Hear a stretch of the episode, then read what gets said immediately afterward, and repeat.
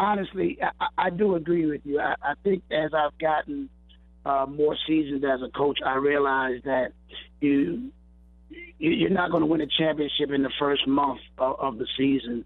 Um, so what I what I gather is that we need to get better with, with, with our guard play. Um, and with that, uh, I, I, think we'll be okay later on down down the road.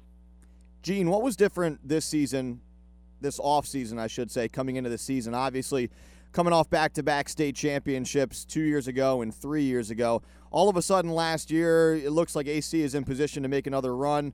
Uh, tough loss in the Cape Atlantic League championship game to Wildwood Catholic, and then really a heartbreaking loss to Southern in the second round of the playoffs. I mean, we all take it for granted these days AC is going to be there in the end, but, you know, uh, two tough losses in two different playoff brackets there. So, how did the offseason change for you uh, coming into a season where really, uh, you know, AC again has something to prove here?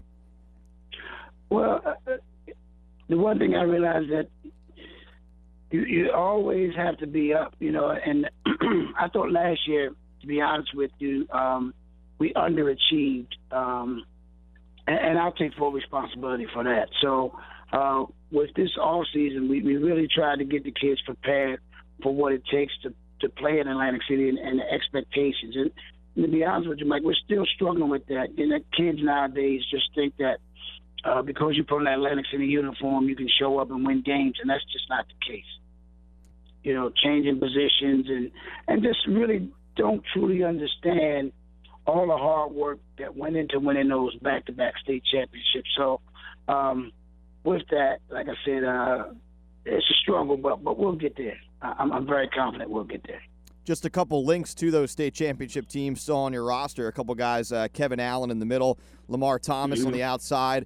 How much will you rely on those guys this season? Lamar only still a junior. It feels like he's been playing for you for six or seven years. But how much will you rely on those guys this season to lead the way? Because you know, as we mentioned, those are kind of those last two links to those state championship teams.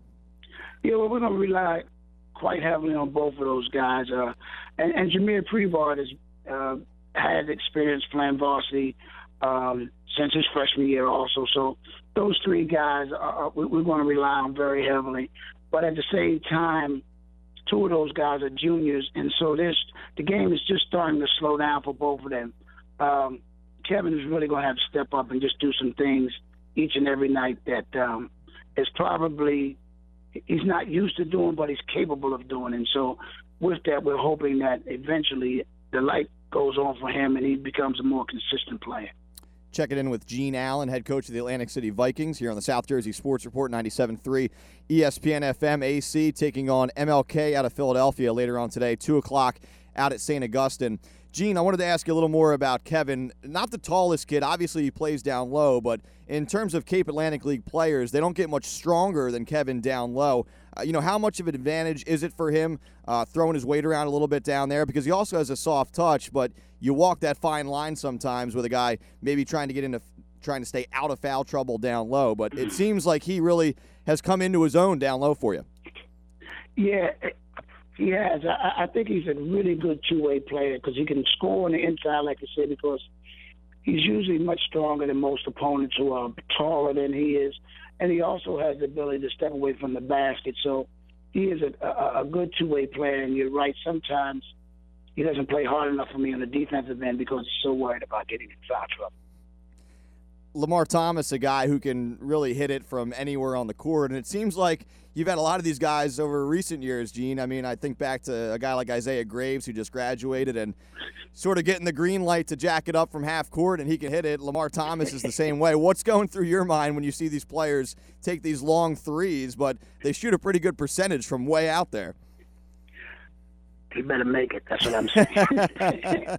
but yeah, the Lamar's an excellent shooter, and and but we're trying to think long term. So we've actually moved Lamar to the one because we think that you know in order for him to to, to go to the next level, he has to show the ability that to handle the ball and, and, and make other guys better. So he's becoming a, a, a more complete player. With that, it's a process. I mean, some nights he really looks good, and then there's other nights where he struggles because he's still trying to learn that position. But overall, as you said, because he's a junior, I, I think at the end of the day, he's really going to be an exceptional player. interesting situation for Atlantic City this year, Gene. You have a couple transfers waiting in the wings, kids that aren't exactly eligible yet. Does that throw a wrinkle into at least the practice schedule right now? I mean, you know, how are you matching guys up on the practice floor? Are you putting the transfers sort of on the other team, going against the starters? It is an interesting dynamic because it's a team that's going to change in a week or two.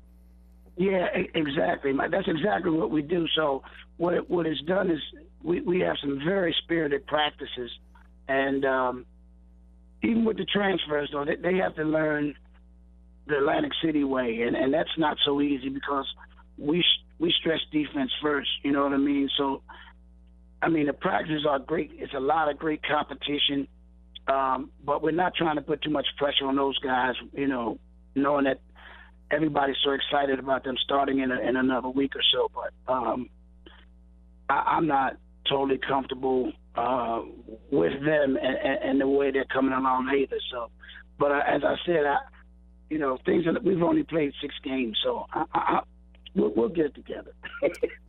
uh, Mike, that's that's easy. Um, if you don't play defense, you don't play. So there'll be opportunities for everybody. We like to play fast pace.